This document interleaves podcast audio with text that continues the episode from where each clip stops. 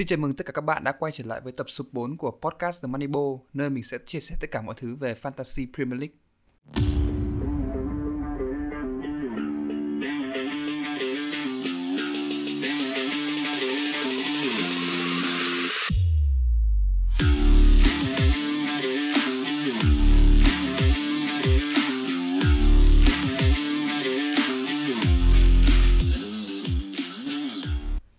Và như vậy là mùa giải Ngoại hạng Anh 2022-2023 đã quay trở lại. Giống như tất cả mọi người thì mình cũng vô cùng hào hứng và phấn khích khi mà giờ đây mỗi cuối tuần mình lại có những cái trận bóng để mà xem. Và hơn hết là được sống trong những cái giờ phút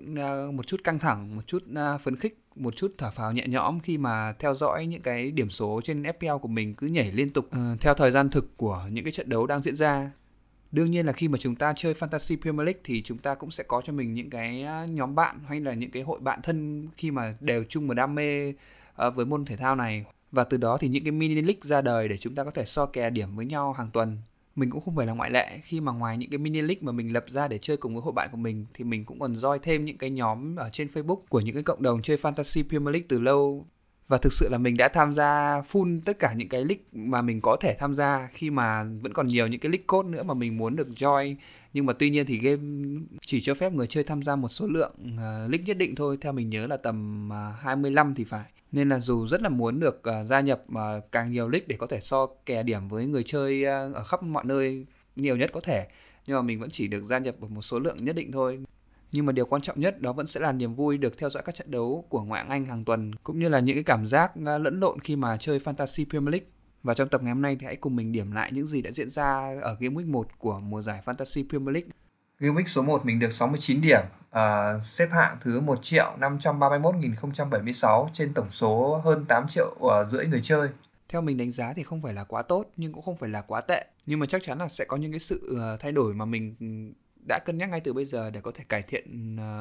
thành tích tốt hơn ở Game Week số 2. Hiện tại thì trong đội hình của mình chỉ có đúng Gabriel Jesus là cầu thủ của Arsenal. Thì mình có theo dõi hiệp 1 trong trận đấu mở màn giữa Arsenal và Crystal Palace thì phải công nhận là Gabriel Jesus thi đấu rất là hay, rất là năng nổ. Anh cùng với lại Zinchenko là hai nhân tố mới có thể gọi là làm thay đổi lại cái cấu trúc tấn công của Arsenal. Về mặt fantasy thì Gabriel Jesus với tỷ lệ sở hữu hơn 76% cao nhất trong lịch sử của fantasy. Tuy nhiên thì anh đã không có được đầu ra ở trong trận đấu đầu tiên khi mà anh chỉ có được 2 điểm. Nhưng mà tổng quan thì mình thấy Gabriel Jesus hoàn toàn có thể có được nhiều hơn ở trong cái trận đấu đấy khi mà anh có những cái pha kiến tạo có thể gọi là dọn cỗ cho đồng đội của mình. Nhưng mà rất tiếc là những cái đường chuyền đấy đều không được chuyển hóa thành bàn thắng. Những cái tên như là Saka hay Martinelli đều không phải là lựa chọn tồi, cho nên là mình sẽ cân nhắc việc mang về một trong hai cầu thủ này ở Game Week số 2 khi mà Martinelli đã có một bàn thắng và người đồng đội của anh là Saka cũng có cho mình một pha kiến tạo. Ở Game Week số 2 thì Arsenal sẽ được về sân nhà Emirates của mình để tiếp đón Leicester City. Tuy đây không phải là một đối thủ quá dễ dàng nhưng mà với lợi thế sân nhà thì việc những cái mũi nhọn như là Gabriel Jesus, Martinelli hay là Saka đều có thể lập công thì là một điều mà mình nghĩ là hoàn toàn có thể xảy ra. Ngoài ra thì những cái tên ở hàng thủ của Arsenal như là Zinchenko, Gabriel hay là Saliba hay thậm chí là Ramsdale cũng khá là hấp dẫn để bạn có thể cân nhắc. Dù cho vẫn có những cái chút chuệch choạc trong hiệp 2 của trận đấu gặp Crystal Palace, nhưng mà khả năng Arsenal có thể giữ sạch lưới trước Leicester City ở trên sân nhà của mình hoàn toàn là điều có thể xảy ra. Và vì vậy nên là những cầu thủ Arsenal đang là những cái tên khá là hot trên thị trường fantasy ở thời điểm hiện tại. Tiếp sau đó là một bất ngờ mà mình nghĩ là khó ai có thể đoán trước được ở trong loạt trận diễn ra vào ngày thứ 7 khi mà trận đấu sớm giữa Liverpool và Fulham đã kết thúc với tỷ số hòa 2-2. Bản thân mình là một người đặt niềm tin rất lớn vào hàng thủ của Liverpool khi mà mình đã chọn Robertson và Trent Alexander-Arnold làm cặp cánh mà mình tin tưởng là họ sẽ có thể bùng nổ trong trận đấu gặp Fulham. Và thực tế là họ đã bùng nổ thật khi mà mỗi người đều mang về cho mình một điểm sau khi trận đấu kết thúc. Tuy nhiên thì ở Game Week 2, Liverpool sẽ được quay trở về sân nhà Anfield của mình để tiếp đón Crystal Palace và đây là cơ hội không thể tuyệt vời hơn để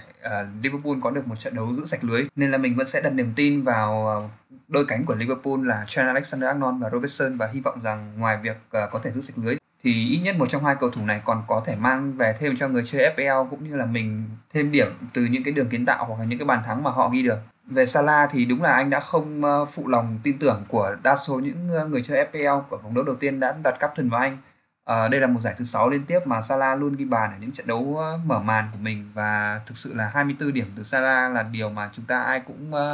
mong muốn Salah có thể làm được. Và với cái lịch thi đấu ở vòng 2 gặp Crystal Palace này thì mặc dù là có những cái sự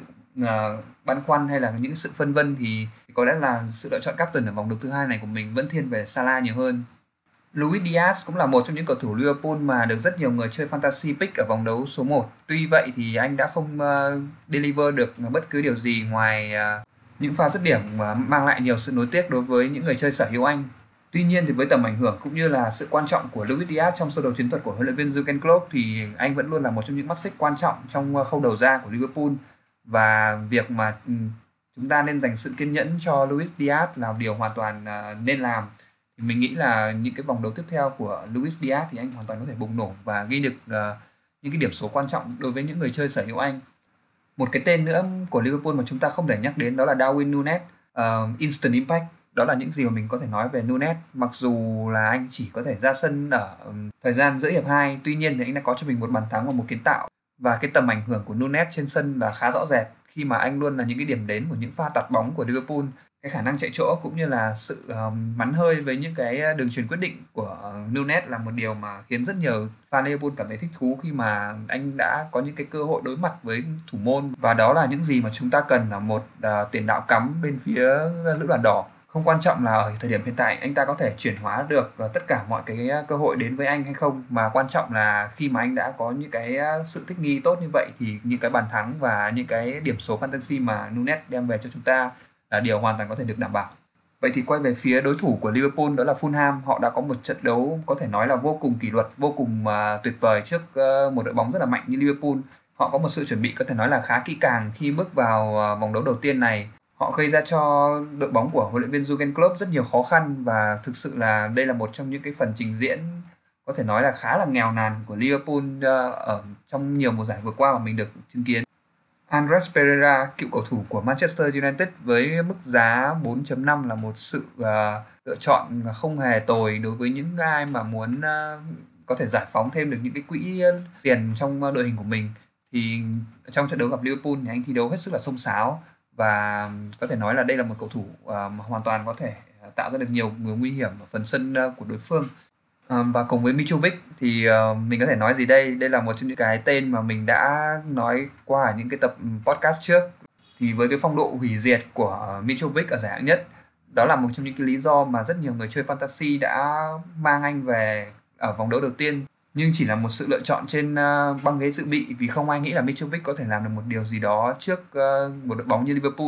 Và với hai bàn thắng có thể nói là không ai có thể lường trước được cái kịch bản này, thì Mitrovic bỗng dưng lại trở thành một cái tên khá là hot trên thị trường chuyển nhượng ở Fantasy. Giá của Mitrovic đã tăng 0,1 lên 6,6, một mức giá không phải là quá đắt và hoàn toàn có thể chấp nhận được với một trung phong cắm như Mitrovic, người sẽ luôn là đầu ra ghi bàn cho Fulham. Dù cho Fulham đã xuất sắc cầm hòa Liverpool với tỷ số 2 đều, tuy nhiên thì chúng ta vẫn nên cân nhắc về đội bóng này khi mà lịch thi đấu sắp tới của họ cũng khá là tricky.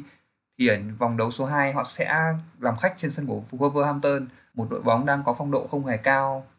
Nhưng cũng sẽ không thể hứa hẹn là trước được rằng Mitrovic sẽ tỏa sáng một cách rực rỡ trên sân nhà của Wolverhampton. Nên là mình vẫn sẽ theo dõi xem cái phong độ của Mitrovic là thế nào. Và hiện tại mình chưa có Mitrovic, nhưng mình cũng sẽ không vội vàng mang cầu thủ này về đội của mình, khi mà mình vẫn có những cái tên chất lượng khác ở hàng công như là Haaland và Gabriel Jesus. Một bất ngờ nữa đã xảy ra trong ngày thứ 7, đó là việc mà đoàn quân của huấn luyện viên Steven Gerrard đã để thất bại với tỷ số 0-2 trước tân binh Bournemouth. Thì đây là một kết quả mà có lẽ không ai có thể nghĩ đến, khi mà đội hình của Bournemouth đang gặp khá là nhiều những cái vấn đề, và những cái tên ở hàng công của Aston Villa như là Danny Ings, Oli Watkins, hay là cái tên mà rất nhiều người chơi fantasy lựa chọn đó là Leon Bailey, trong đó có mình, đều tịt ngòi. Đó là một điều khá là thất vọng. Mình chỉ xem highlight trận đấu giữa Bournemouth và Aston Villa, nên là mình đã thực sự thì cái highlight ở trên K+ mà không cho mình nhiều những cái dấu ấn hoặc là những cái tình huống mà Leon Bailey chạm bóng, nên là thực sự rất là khó để mà mình có thể đánh giá xem là Leon Bailey có phải là một cầu thủ thi đấu xuất sắc hay là nổi bật ở trên hàng công của Aston Villa không. Mình nghĩ là anh ta vẫn sẽ được huấn luyện viên Steven Gerrard lựa chọn ở những vòng đấu tiếp theo. Với việc để thủng lưới hai bàn trước Bournemouth thì những cái tên như là thủ môn Martinez hay là hậu vệ Maticas và Digne đều đem đến những cái nỗi thất vọng cho người chơi FPL. Mặc dù vậy thì họ sẽ tiếp đón Everton trên sân nhà của mình ở vòng đấu tiếp theo. Một trận đấu có thể gọi là không quá khó khăn, nên là chúng ta hãy vẫn nên cân nhắc và dành một chút sự kiên nhẫn đối với lại những cái tên của Aston Villa mà chúng ta đang có trong đội. Tiếp theo là về hai cầu thủ Newcastle mà mình đang có trong đội hình, đó là Trippier và Bruno Guimarães. Thì như mình đã nói thì đây là một trận mở màn theo mình gọi là khá là dễ dàng đối với Newcastle khi họ chỉ phải gặp Nottingham Forest. Và thực tế là trong trận đấu đấy thì mình có theo dõi phần lớn thời gian thì mình thấy là Newcastle dĩ nhiên là với cái chiều sâu cũng như là chất lượng của đội hình thì đã áp đảo Nottingham Forest trong phần lớn thời gian thi đấu. Họ gần như là không cho Nottingham Forest nhiều cơ hội để mà chơi bóng. Thì đương nhiên là với cái lối chơi áp đặt như vậy thì không có gì ngạc nhiên khi mà Newcastle giữ sạch lưới trong trận đấu vừa rồi, và đó là phần thưởng dành cho những người chơi FPL, trong đó có mình, khi đã đặt niềm tin vào Trippier hay là những cái tên khác trong hàng phòng ngự của Newcastle. Còn về Bruno Guimarães thì đây thực sự là một cái tên mang tính differential đối với mình nhiều hơn, vì thực sự là không ai đặt nhiều niềm tin vào Bruno Guimarães khi mà anh không phải là một người mẫu cầu thủ thi đấu quá dâng cao. Tuy vậy thì anh vẫn sẽ có những cái tình huống mà anh có thể sút xa ở khu vực ngoài vòng cấm, nhưng mà at the end of the day thì vai trò của Bruno Guimarães là một tiền vệ box to box. Anh ta thi đấu với cái vai trò là làm bóng nhiều hơn, phân phối bóng ra hai biên cũng như là đưa bóng về phía trước, nên là mình nghĩ là sự thử nghiệm này của mình đã có một chút gì đấy không thành công. Ở game week số 2 thì Newcastle sẽ làm khách trên sân của Brighton. Một trận đấu theo mình thì khá là cân tài cân sức khi mà Brighton cũng đang có một cái phong độ rất là cao khi họ đã đánh sập Manchester United ngay trên sân nhà của họ với tỷ số 2-0. Đây cũng là một trong những lý do mà mình sẽ cân nhắc transfer out Bruno Guimarães ra và mình sẽ mang Martinelli về. Mình vẫn còn dư 0,5m nữa trong banh của mình, cho nên là việc chuyển nhượng giữa hai cầu thủ này với nhau không phải là một vấn đề đối với mình. Và xét trên mặt phong độ cũng như là lợi thế sân nhà của Arsenal trước Leicester City thì đây là một bước đi mà mình hoàn toàn có thể thực hiện, và khả năng cao là mình sẽ thực hiện. Trong ngày thứ 7 thì hai đội bóng thành London là Tottenham và Chelsea cũng đã có cho mình những chiến thắng. Tuy nhiên thì đây là hai chiến thắng hoàn toàn đối lập nhau, khi mà Tottenham đã có một chiến thắng giòn giã trước Southampton. Thì thực sự là mình đang không có một cái cầu thủ nào của Tottenham trong đội hình của mình. Tuy nhiên thì bạn sẽ cần phải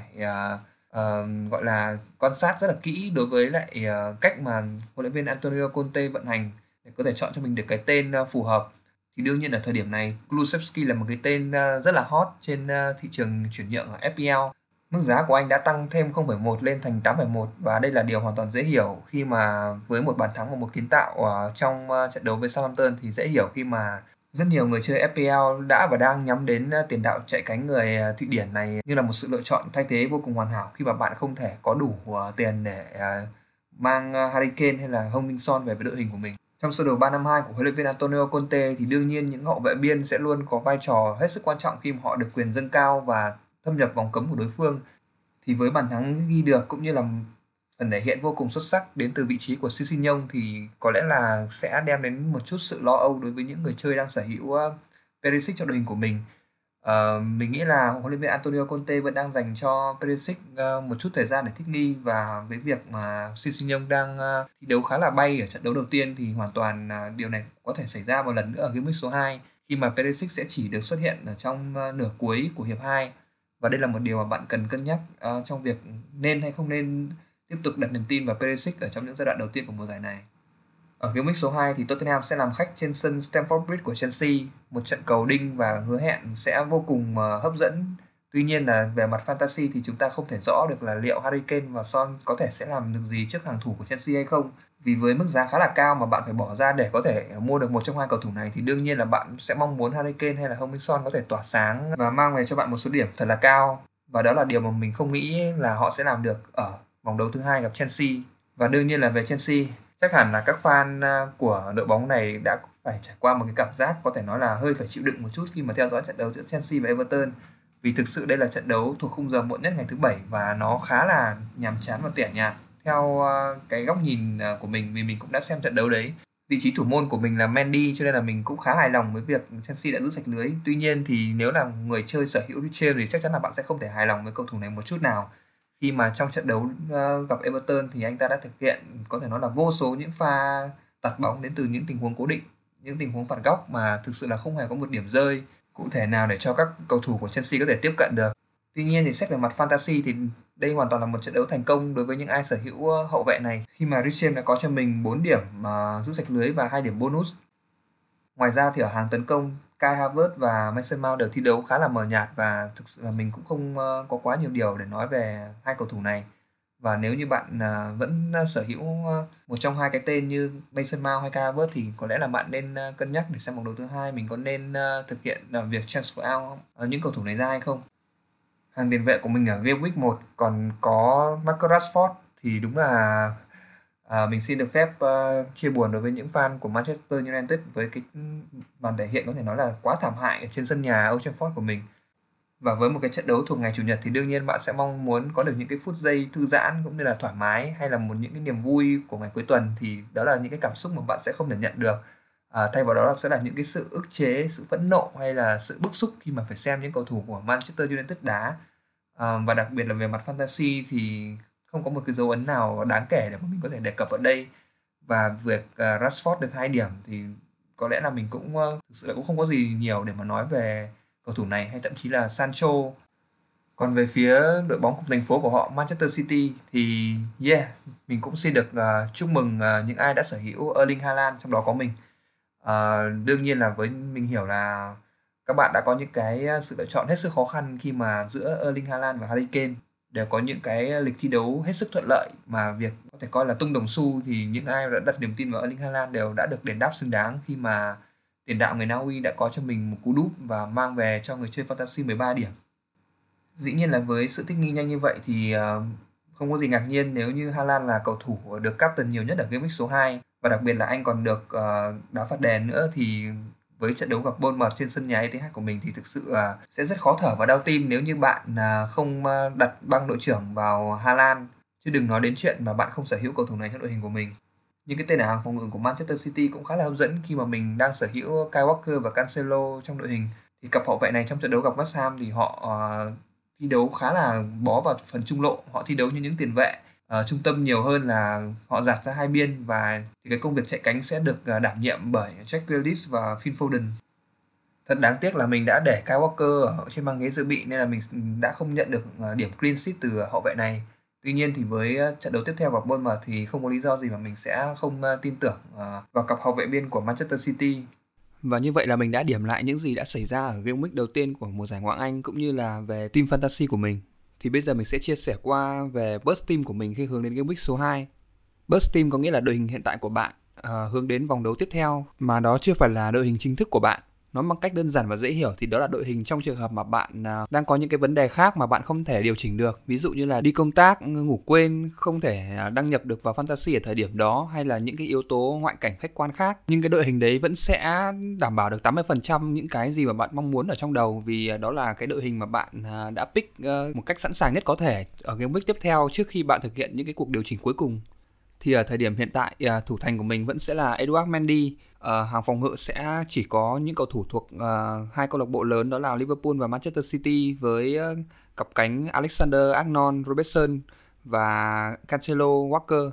Hàng tiền vệ của mình đang gồm có Salah với băng captain. Tiếp sau đó sẽ là những Bruno Guimarães, Bailey và Rashford. Còn hàng tiền đạo sẽ vẫn là hai cái tên quen thuộc, đó là Gabriel Jesus và Erling Haaland với băng phó đội trưởng. Thực ra mà nói thì mình không hề tự tin một chút nào với hàng tiền vệ của mình khi mà có đến 3 cái tên mà sẽ không thể nào mà đảm bảo cho mình một cái mức điểm kỳ vọng như mình mong muốn, đó là Bruno Guimarães, Leon Bailey hay là Rashford. Thì vì vậy mình đang thiên về phương án là sẽ transfer out một trong hai cầu thủ là Rashford và Bruno Guimarães để mang về Saka hoặc là Martinelli của Arsenal. Như vậy là mình sẽ không tiết kiệm một lượt chuyển nhượng để hướng đến game week số 3 mà mình sẽ thực hiện nó luôn ở game week số 2 này, vì đơn giản là mình cần phải thực hiện hành động một cách kịp thời khi mà phong độ của Arsenal đang rất cao, cùng với đó là những cầu thủ tấn công của pháo thủ đang đạt một cái trạng thái thi đấu rất là hưng phấn. Mình sẽ điểm qua một chút về những cái tên đang được transfer out nhiều nhất ở thời điểm hiện tại, ở cái thời điểm mà podcast này được phát sóng.